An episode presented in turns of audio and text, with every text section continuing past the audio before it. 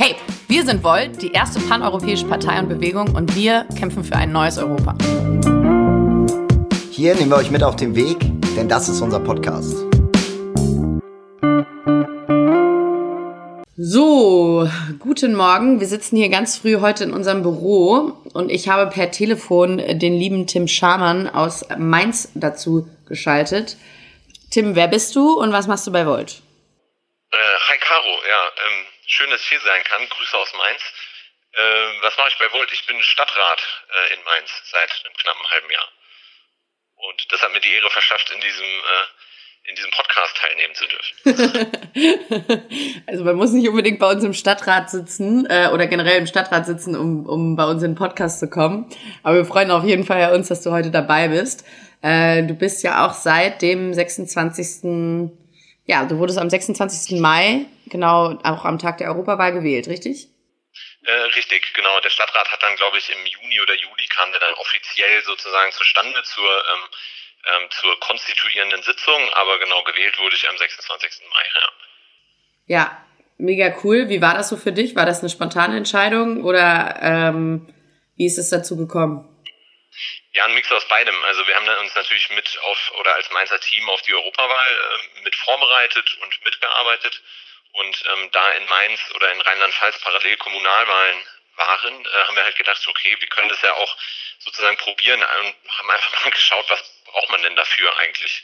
Und äh, man braucht, musste eine Liste, eine Aufstellungsversammlung machen, man musste äh, ein paar Unterschriften sammeln und wir dachten uns, naja, okay, das probieren wir halt mal und haben das sozusagen parallel zur Europawahl ähm, irgendwie verfolgt und das ist uns geglückt. Da hat uns äh, der Sven aus München unterstützt, der hat dann unsere Aufstellungsversammlung äh, moderiert und geleitet. Äh, wir haben dann eine Liste zusammengestellt, haben ein kleines Wahlprogramm äh, mehr zusammengeschustert als wirklich ähm, gründlich erarbeitet, aber es hat am Ende funktioniert und wir haben einen Sitz dann äh, im Stadtrat ähm, äh, ergattern können sozusagen. Und da versuchen wir natürlich das Beste draus zu machen. Ja, ich kann mich noch gut dran erinnern, während der Europawahl, ähm, als es dann hieß, äh, Mainz möchte auch antreten.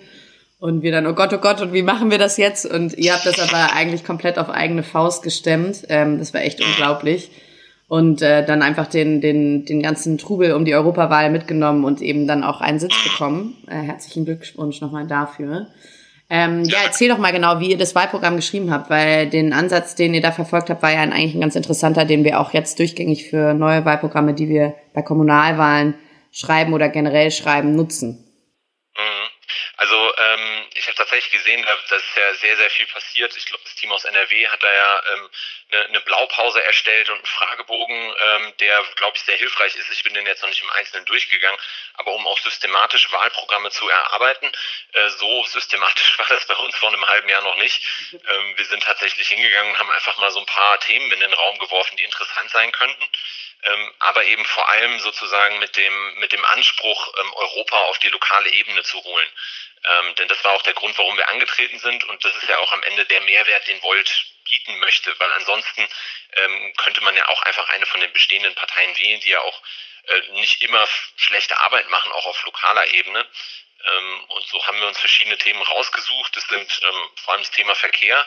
Ähm, da arbeiten wir aktuell sehr stark dran. Ähm, wir haben das Thema oder in der Verbindung mit dem, mit dem Thema Klima wir haben das Thema Bürgerbeteiligung ähm, auf den Schirm genommen. Da freut es mich, dass auch ähm, Damian in dem, äh, in dem AFCO-Ausschuss sitzt. Ich war tatsächlich ähm, letzte Woche einen Freund in Brüssel besuchen, habe ähm, hab die Chance genutzt, das Brüsseler Team zu besuchen und habe mir da auch bei Joachim und Rina noch mal so ein paar ähm, äh, Infos geholt aus der Arbeit im Parlament und äh, Damian sitzt ja in dem, in dem AFCO-Ausschuss, wo es vor allem auch so um das Thema äh, Bürgerbeteiligung geht und ähm, oder wo das sozusagen ein, ein Thema mit sein kann. Und insofern versuchen wir das auf lokaler Ebene auch zu verfolgen. Ähm, da konkret ist die Idee, ähm, ein Bürgerbudget einzuführen, also äh, sozusagen Mittel im kommunalen Haushalt freizumachen, worauf sich Bürger bewerben können mit Projekten. Und dann wird idealerweise in einem öffentlichen Prozess darüber abgestimmt, wie, ähm, wie diese Gelder vergeben werden. Ja. Und ähm, das Schöne daran ist halt, dass man dann nicht mehr so eine rein sozusagen nur repräsentative Demokratie hat und Bürgerbeteiligung als ein Prozess durchführt, in dem einfach äh, man vor eine Ja-Nein-Frage gestellt wird als Bürger und wo am Ende eh nur 30 Prozent äh, an der Wahl teilnehmen, sondern wo man über ähm, sozusagen regelmäßig über die ganze Dauer ähm, die Möglichkeit hat, an Politik aktiv äh, mitzuwirken. Ja. Du sagtest gerade schon, ähm, Europa der Lokalpolitik näher bringen. Wie macht man das dann genau? Also wie habt ihr das zum Beispiel beim Thema Verkehr gemacht, als ihr euer Wahlprogramm geschrieben habt? Ähm, beim Thema Verkehr haben wir uns natürlich auch angeschaut, wie funktioniert das äh, in anderen Ländern. Also äh, gerade die Niederlande sind da weit, weit voraus ähm, aber auch andere Städte. Ähm, unser Experte dafür ist der Tilman Potthoff, der sitzt inzwischen noch im Verkehrsausschuss ähm, und arbeitet da ähm, sehr stark dran mit. Der kann da, glaube ich, viel mehr detailliert zu sagen als ich jetzt. Mhm. Ähm, aber ähm, ich sage mal so, bei der Erarbeitung unseres Wahlprogramms haben wir nur auch im Europaprogramm geschaut, was steht da drin, ähm, welche Ansätze gibt es da und haben die äh, mit in unser Wahlprogramm übernommen vor einem halben Jahr. Ähm, und wir schauen uns jetzt natürlich aber auch an, wie, wie machen das andere Städte konkret. Ähm, wie werden zum Beispiel Radwegekonzepte umgesetzt? Ähm, auf welche alternativen Mobilitäten, äh, Mobilitätsarten setzt man, sei es E-Roller, sei es äh, Citybikes, aber vor allem, wie kann man das ganzheitlich sozusagen äh, konzipieren. Würdest du sagen, wir haben da einen anderen Anspruch, also einen Anspruch, der halt über den nationalen Tellerrand guckt, oder glaubst du, andere Parteien machen das auch und gucken sich auch andere europäische Best Practices sozusagen an? Also ich glaube, beim Thema Verkehr tatsächlich sind andere Parteien, also so erlebe ich es jetzt zumindest in der kommunalen Arbeit, die schauen durchaus auch auf andere Städte. Mhm. Also dieses so das Beispiel Best Practices zu nehmen, nennt nicht jeder Best Practice, aber das wird teilweise auch praktiziert. Also da sind wir jetzt nicht die einzigen. Ähm, da dezidiert in andere europäische Länder zu schauen, ähm, das machen wir, würde ich sagen, schon mehr. Ähm, und ich glaube, vor allem können wir am Ende von einem, von einem großen europäischen Netzwerk profitieren, ähm, wo man dann tatsächlich auch den Informationsfluss hat und, sagen wir mal, direkt ähm, das Team in äh, zum Beispiel, ähm, sagen wir mal, Tallinn oder sowas äh, kontaktieren kann oder in Wien und dort fragen, wie, wie funktioniert denn überhaupt die Verkehrsleitplanung für euch? Welche Ideen gibt es da? Ähm, wie, was können wir in unserer Stadt vielleicht noch einbringen? Da hat Volt, denke ich, so ein bisschen nochmal noch mal einen Vorteil auf jeden Fall gegenüber anderen Parteien. Okay, Tim, wir hatten es ja gerade schon mal so ein bisschen angesprochen, Partei und Bewegung. Was bedeutet das eigentlich für euch in Mainz? Wie kombiniert ihr das? Wie, wie macht ihr das? Du sitzt jetzt akut gerade im, im Stadtrat und ähm, bedeutet das für dich, du machst jetzt nur Lokalpolitik im parteilichen Sinne oder ähm, ja, wie macht ihr das als Team? Mhm. Ähm, äh, genau, Team ist auf jeden Fall ein gutes Stichwort. Also ich bin nicht der Einzige, der das macht. Das wäre ähm, gar nicht möglich. Ähm, ich sag mal so, ich habe mir jetzt nochmal die äh, letzte Folge von eurem Podcast angehört, um auch mal so ein bisschen zu schauen, was ähm, sozusagen, was verstehen wir denn überhaupt, dieser Unterschied Partei und Bewegung. Und ähm, ich glaube, da geht es ja, wenn ich es richtig verstanden habe, vor allem darum zu sagen, Politik soll Prozesse nachhaltig beeinflussen, während Bewegung so ein bisschen eher spontan und gemeinsam ähm, aktiv zu sein ähm, heißt. Und ähm, ein Beispiel oder eine Sache, die wir in Mainz gemacht haben, die ähm, sehr gut angekommen ist, ist, wir haben zur OB-Wahl, die, also Oberbürgermeisterwahl, die jetzt vor, ähm, vor äh, knapp zwei Monaten stattgefunden hat, einen äh, Mainzomat äh, gebaut. Ähm, das heißt, wir haben eine Open-Source-Software äh, benutzt und haben vorher, ähm, ich glaube, einen Fragenkatalog von knapp 60 Fragen erarbeitet, ähm, die wir den OB-Kandidaten stellen wollten. Ähm, die ist entstanden aus Treffen mit den Kandidaten selbst. Das heißt, wir haben zuvor die Kandidaten eingeladen und denen ein paar Fragen gestellt, und, um zu schauen, mit welchen Kandidaten können wir auch unser lokales Programm beziehungsweise das, das Volt-Wahlprogramm am besten umsetzen. Und aus diesen Treffen ähm, heraus ist die Idee entstanden, diese Fragen nochmal ein bisschen systematischer zu äh, erarbeiten und das natürlich dann auch der Öffentlichkeit äh, zugänglich zu machen. Und Volt hat ja schon eine, eine kleine Geschichte auf jeden Fall mit, äh, mit dem Valomat. Und ähm, so haben wir dann 60 Fragen erarbeitet und haben die auch tatsächlich äh, von innerhalb von Volt, also innerhalb von unserem Team, äh, darüber abstimmen lassen, welche 30 Fragen sind die, ähm, sind die interessantesten. Ähm, haben das aber nicht nur innerhalb von Volt gemacht, sondern durchaus auch andere Leute, andere Menschen angeschrieben, Jugendorganisationen beispielsweise. Ja, das wollte ich dich nämlich gerade fragen, ob man dann nicht ähm, uns vorhalten könnte, dass wir irgendwie voreingenommen halt jetzt aus einer sehr Volt-Perspektive quasi diesen Valum, also meinen Somaten mhm. kreieren. Mhm. Wir haben es auf jeden Fall versucht, so neutral wie möglich zu machen und haben eben in den Prozess zum einen anderen, äh, zum einen andere Leute eingebunden oder andere Organisationen auch ähm, und haben dann äh, mehrere Leute darüber abstimmen lassen, welche Fragen sozusagen nach, nach oben rutschen. wir haben am Ende ein bisschen Kritik bekommen, auch durchaus.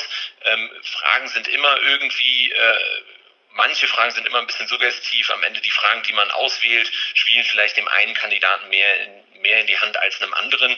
Ähm, den, der Kritik konnte man sich nicht ganz verwehren, aber wir haben äh, schon versucht, es so neutral äh, wie möglich aufzusetzen. Ja, super cool. Und wie wurde der dann genutzt? Also war es erfolgreich? Ähm, äh, ja, durchaus. Also wir haben, ähm, also aus Volt-Sicht war der erfolgreich, weil wir ähm, tagelang oder häufig ähm, im Radio äh, genannt wurden morgens. Ähm, also immer in den Morning-Shows ähm, wurde auf den Mainz-Somat verwiesen. Und da prangerte dann das Volt-Logo nebendran. Und äh, insgesamt haben das, äh, ich glaube, 28.000 Leute geklickt beziehungsweise angeschaut. Es waren jetzt keine Unique User, sondern Aufrufe ähm, und an der Wahl teilgenommen haben, äh, ich glaube so knapp 60, 70.000 Menschen, wenn ich mich richtig erinnere. Ähm, also kann man sagen, es haben sehr viele Leute, die am Ende an der Wahl teilgenommen haben, auch den Mainzomat genutzt, um sich äh, eine Meinung zu bilden. Super cool. Richtig, richtig cool. Okay, also du würdest sagen, der Mainsomat war ein konkretes Beispiel zwischen einem Zusammenspiel aus Partei und Bewegung.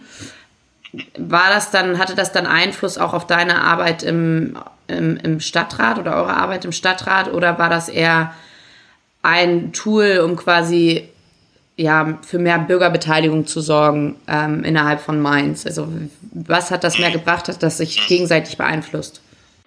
Äh, gegenseitig beeinflusst hat es sich auf jeden Fall. Wir haben ähm, dadurch allein in diesem Prozess, diesen Fragenkatalog zu erarbeiten, ähm, kamen natürlich viele neue Themen auch auf den Tisch. Ähm, zum einen hat man gesehen, dass ähm, welche Themen beeinflussen die Leute äh, sehr, sehr stark. Und da ist das Thema Verkehr zum Beispiel äh, ähm, auch mit mehreren Fragen ähm, auf der Agenda gelandet.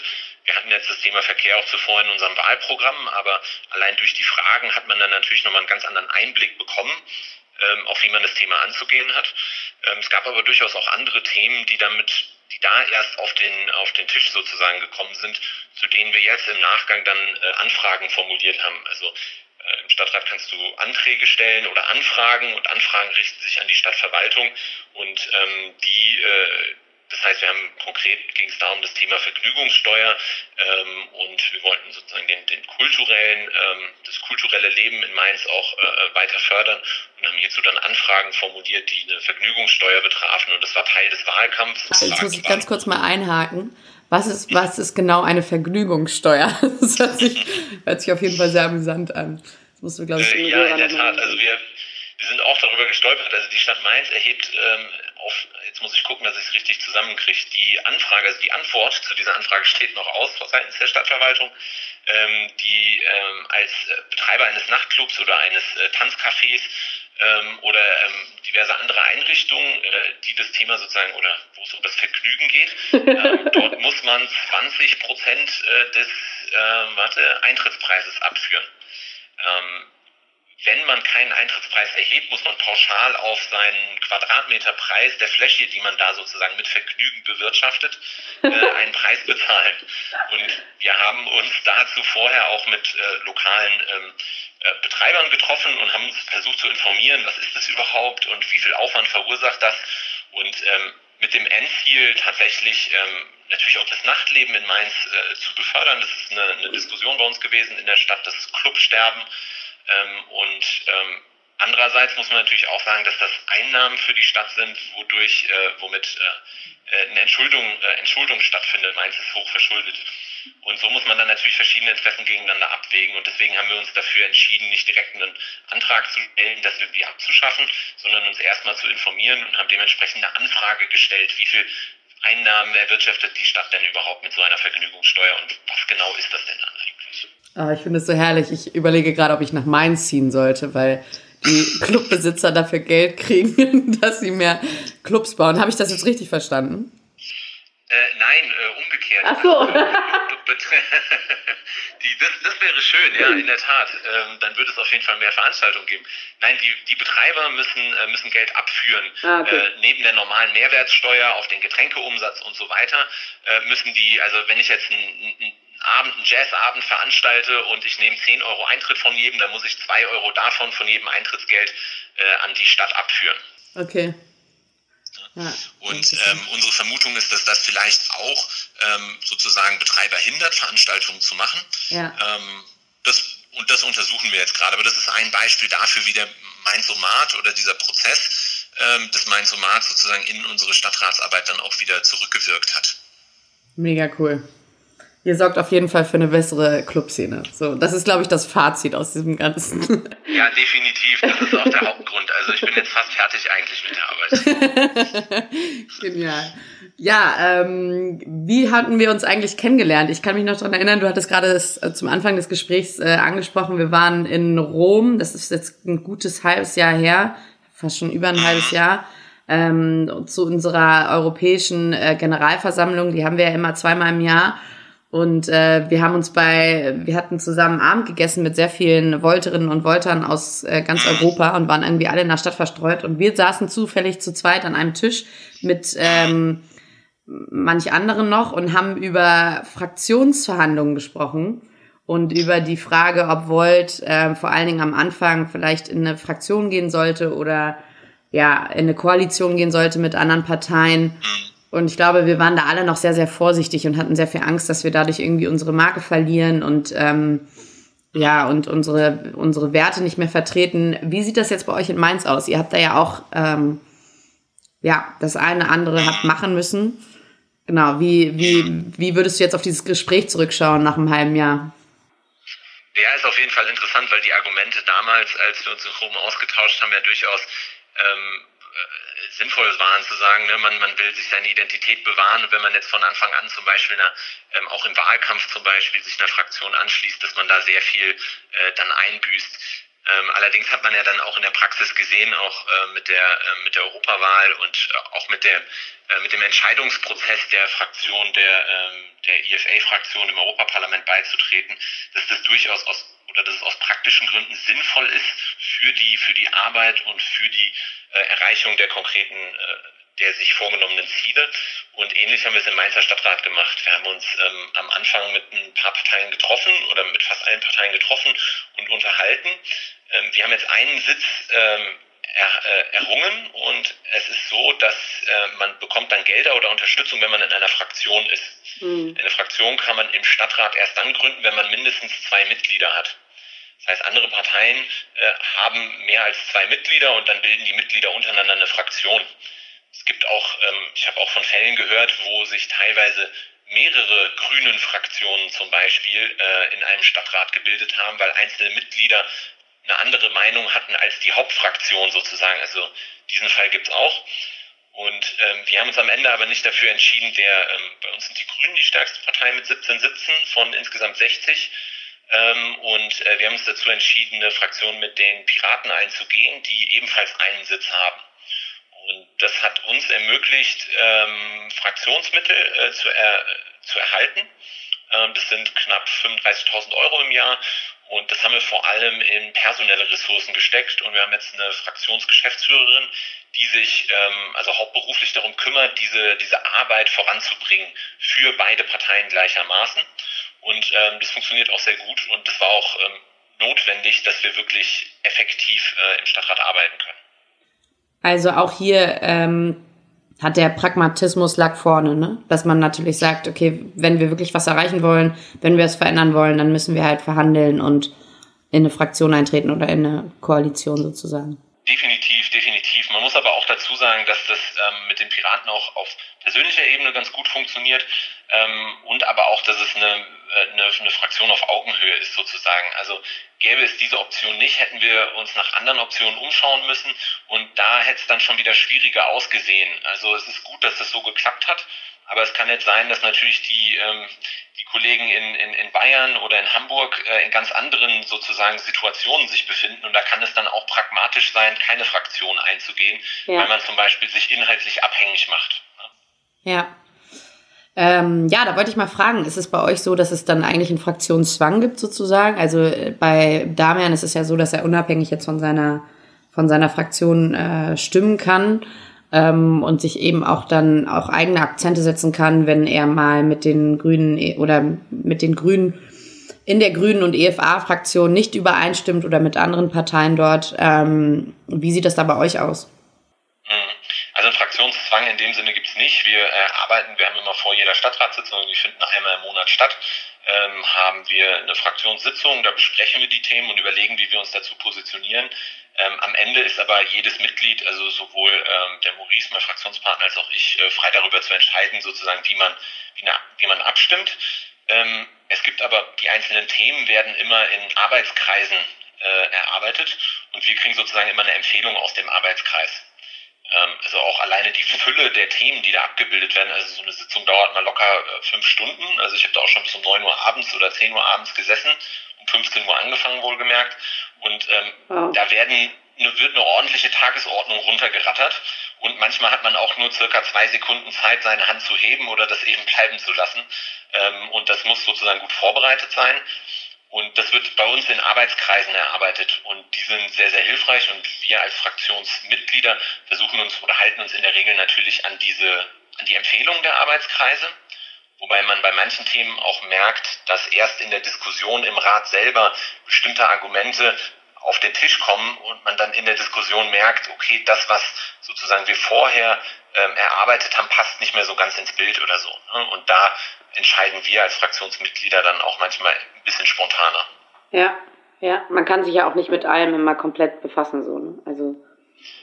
Richtig, aber dafür sind, ähm, also dafür sind vor allem die Arbeitskreise äh, sehr, sehr wichtig. Wir ja. haben drei Stück. Es gibt einen ähm, zum Thema Bauen, Verkehr, Klima. Dann haben wir einen zum Thema Soziales und Kultur und wir haben einen Arbeitskreis äh, zum Thema Bürger, Digitales, Finanzen. Und ähm, die wiederum sind um unsere Ausschusssitze ähm, organisiert, die auch, wo auch eine interessante Geschichte dahinter steckt. Ähm, aber am Ende werden sozusagen in diesen Arbeitskreisen, die auch offen sind, wo auch nicht immer nur Piraten oder Volta drin sind, wo manchmal auch Leute aus der Stadt dazukommen, die Bock haben mitzumachen, ähm, wo dann bestimmte Themen erarbeitet werden. Okay. Ähm, ja, super cool. Wie, wie würdest du, äh, Würdest du sagen, dass du glücklich bist mit dieser Entscheidung, halt damals angetreten zu sein? Und wie viel Zeit kostet dich das Ganze? Also wie viel Zeit kostet eine politisch aktive Bürgerschaft sozusagen? Ja, also ich sag mal, man, man, also es macht sehr, sehr viel Spaß. Es macht sehr, sehr viel Spaß. Es ist sehr interessant ähm, und ähm, ich habe früher, also ich habe auch Politik studiert und ähm, habe mich damals immer sehr mit internationalen Themen beschäftigt, ähm, mit den mit den großen Themen und der internationalen Politik und ähm, habe aber irgendwann gemerkt, ähm, also auch vor der Tür passiert ganz, ganz viel. Und ähm, der Eintritt in die Kommunalpolitik war, sagen wir mal, eine spontane Entscheidung, wobei man einerseits irgendwie ein bisschen damit rechnet, aber irgendwie auch nicht, dass es klappt. Zumindest damals, als wir das sozusagen so äh, einfach gesagt haben, naja, machen wir mal. Ähm, aber am Ende ist es doch eine sehr, sehr interessante Erfahrung und ähm, es kostet viel Zeit, aber es ist auch eine Frage, wie viel man da aufbringt. Also will ich mich mit allen 60 Tagesordnungspunkten äh, im Detail befassen. Das geht eigentlich nicht. Das heißt, man muss Schwerpunkte setzen äh, und ähm, ja, man kann immer mehr machen, aber äh, genau, man muss sich auf ein paar Sachen konzentrieren. Aber hier bin ich froh, auch, ein, äh, dass wir ein ganz tolles Team sind und äh, viele Leute haben, die Bock haben, da mitzuarbeiten und die dann einzelne Themen auch ähm, im Detail erarbeiten können. Ja, mega cool. Mega, mega cool. Auch interessant, dass du sagst, du hattest eher immer so, ähm, ja, würde ich sagen, so eine Vorliebe für, für größere Themen und fürs Internationale und dass du dann jetzt aber eigentlich durch die Lokalpolitik oder Kommunalpolitik eben eingestiegen bist in das Ganze und das dir auch genauso viel Spaß macht, nicht, wenn nicht noch mehr. So, finde ich super. Also das Schöne ist ja, dass das bei Volt sozusagen nicht verloren geht. Volt hat ja immer noch den internationalen Charakter und man verliert sich sozusagen nicht um, in, nur in der Diskussion um den nächsten Autokreisel oder sowas. Ja. Ähm, wobei das natürlich jetzt bei mir in der Arbeit tatsächlich in den Vordergrund gerückt ist. Also ich war jetzt ähm, länger nicht mehr auf Workplace unterwegs und habe da viele Diskussionen einfach meinen müssen, weil ich es einfach nicht mehr geschafft habe, äh, mich um alle Themen sozusagen zu kümmern. Ähm, aber das Schöne bei Volt finde ich halt, dass das durchaus noch ähm, zusammenkommt und dass man auch, äh, auch da immer mal äh, auch Lokalpolitik mit Europapolitik verbinden kann. Und ähm, genau das versuchen wir auch mit den Inhalten, die wir da erarbeiten, wie zum Beispiel dem Bürgerbudget oder sowas. Mega cool. Super cool. Ja, genau. Ähm, du hast es gerade schon mal angesprochen, Bürgerbudget, autofreie Innenstadt, Ausschuss, Digitalisierung. Das sind so eure Themen, die ihr jetzt, die du, wo du Schwerpunkte setzt, richtig? Wo ihr für Schwerpunkte setzt in Mindset. Ja, richtig. Also ich dachte mir, als ich dann gewählt wurde und ähm, dann war natürlich erstmal die Spannung groß, wer es überhaupt wollt und was machen die so und sind die eher links oder rechts? und ähm, ich habe sozusagen direkt einfach mal in der ersten Sitzung halt einen Ausschuss für Digitalisierung angeregt. Ähm, das wurde gar nicht gern gesehen und äh, ist dann erstmal zu einer Ideenwerkstatt degradiert worden. Oh nein. Ähm, Im Verlaufe des Prozesses, aber damit war eigentlich zu rechnen. Ähm, aber mal gucken, das Thema ist nicht ganz von der Agenda. Ähm, wir schauen jetzt, dass wir das Thema, also im Moment sind wir vor allem im Thema Verkehr aktiv. Und das ist, ähm, wie man in kommunalpolitischen Kreisen sagt, ein dickes Brett zu bohren. Und äh, da sind viele dran beteiligt, aber das bündelt natürlich auch Ressourcen. Und ähm, da merken wir halt auch als Team Volt Mainz so, okay, wir müssen uns auf ein paar Sachen konzentrieren und können nicht ganz viele Themen parallel verfolgen, weil einfach die, die Kapazitäten nicht da sind. Ne? Am Ende ist es eine ehrenamtliche Arbeit, die man so nebenbei macht. Und ähm, genau, da muss man sich ein bisschen fokussieren. Ähm, aber die autofreie Innenstadt ist ähm, ein Thema, mit dem wir zur Wahl angetreten sind. Und das versuchen wir jetzt so zu ähm, realisieren, indem wir uns, wir haben uns bestimmte Bereiche rausgepickt äh, in Wohngebieten ähm, bestimmte zentrale Plätze und haben Vorschläge erarbeitet, ähm, diese autofrei zu machen. Ähm, auch da gibt es ja verschiedene Konzepte, dass dann zum Beispiel immer noch Feuerwehr oder sowas oder mal, Notarzteinsatz oder Taxis durch können. Ähm, da gibt es verschiedene Varianten. Was wir gemacht haben, ist einen relativ langen Antrag formuliert mit verschiedenen Optionen auch und haben den vorbereitet sozusagen äh, für die Stadtverwaltung. Ähm, am Ende entscheidet aber die Stadtverwaltung. Also da kann auch der der Rat oder wir als mit einem Sitz nicht sehr, sehr viel machen. Also ja. wir können nicht entscheiden, dass das jetzt autofrei wird, sondern wir können das nur der Stadtverwaltung gegenüber anregen. Auch dafür haben wir erstmal kräftig auf den Deckel bekommen, weil wir den Antrag so formuliert haben, die Stadt, der Stadtrat möge beschließen. ähm, und das ist aber rein rechtlich gar nicht zulässig. Ähm, und äh, deswegen ist da jetzt ein Antrag der Stadtrat, nee, die Stadtverwaltung möge prüfen, draus geworden was im Prinzip auf selbe hinausläuft, ähm, aber rechtlich doch nicht äh, irrelevant oder nicht zu unterschätzen ist.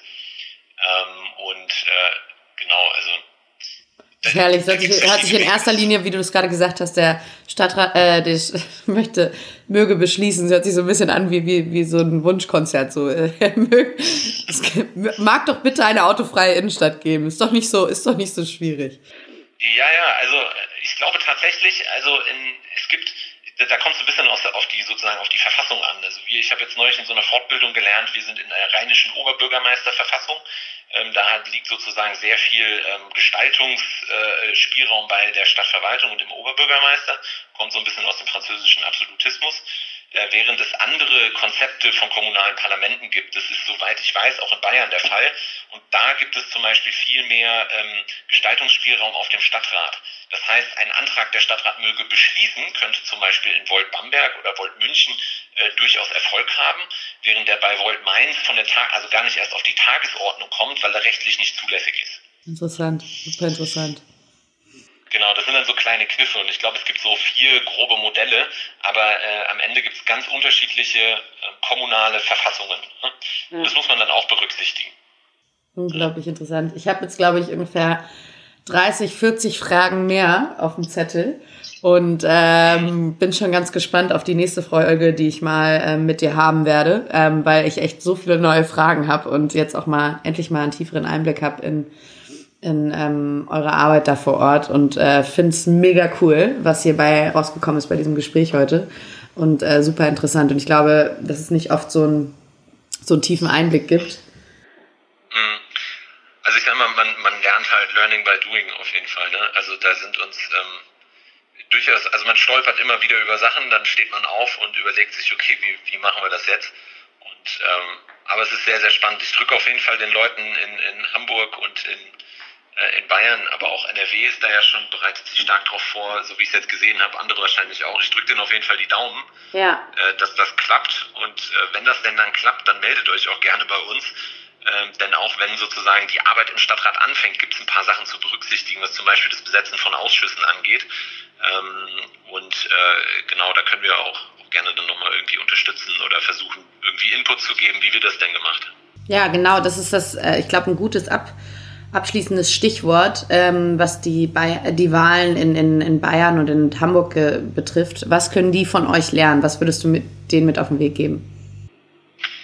Ähm, also im Wahlkampf auf jeden Fall ähm, ordentlich Wind machen. Also das hat, glaube bei uns auch nur geklappt, weil unser ähm, großartiger City-Lead Tillmann ähm, äh, ordentlich Wind gemacht hat, nochmal vor der, vor der Wahl, indem er ein äh, Video gemacht hat ähm, und es über Social Media publiziert hat, in dem er äh, Leute aufruft, dass Bolt zur Wahl zugelassen wird. Und ähm, da ist er auch mit sehr vielen Leuten in Mainz in Kontakt gekommen und ähm, ich glaube, das war der ausschlaggebende Punkt, äh, warum wir am Ende überhaupt die ganzen Unterschriften äh, bekommen haben, damit wir zur Wahl zugelassen werden. Ähm, also da muss man sozusagen ordentlich Wind machen, um zugelassen zu werden. Und ähm, dann, wenn man es denn dann mal geschafft hat, ähm, ja, muss man sich überlegen, natürlich, mit wem geht man in eine Verhandlung und wo, wo setzt man Schwerpunkte. Ne? Aber ich glaube, das zeigt sich dann, wenn es, wenn es soweit ist. Genau, und ist auch mal situationsabhängig, wie du es ja schon gesagt hast. Okay, super cool, Tim. Ähm, ich habe, ich glaube, du hast nicht so viel gelernt von mir, aber ich sehr, sehr, sehr viel von dir heute. Ähm, und ich, ich lerne mich. jede Woche neu von dir, Caro. ähm, ja, genau. Ich bedanke mich ganz äh, recht herzlich und ich freue mich auf, auf weitere Gespräche ähm, über Telefon oder auch in Person. Ähm, hoffentlich auch weitere Gerne. Podcasts. Super cool. Ja, viel Glück an die Teams in Hamburg und München. Danke, danke. Vielen Dank fürs Zuhören. Vielen Dank an alle, die uns geholfen haben. Schickt uns Feedback über Social Media oder stellt uns Fragen direkt unter podcast.voltdeutschland.org. Wir freuen uns auf euch. Bis zum nächsten Mal. Ciao, ciao.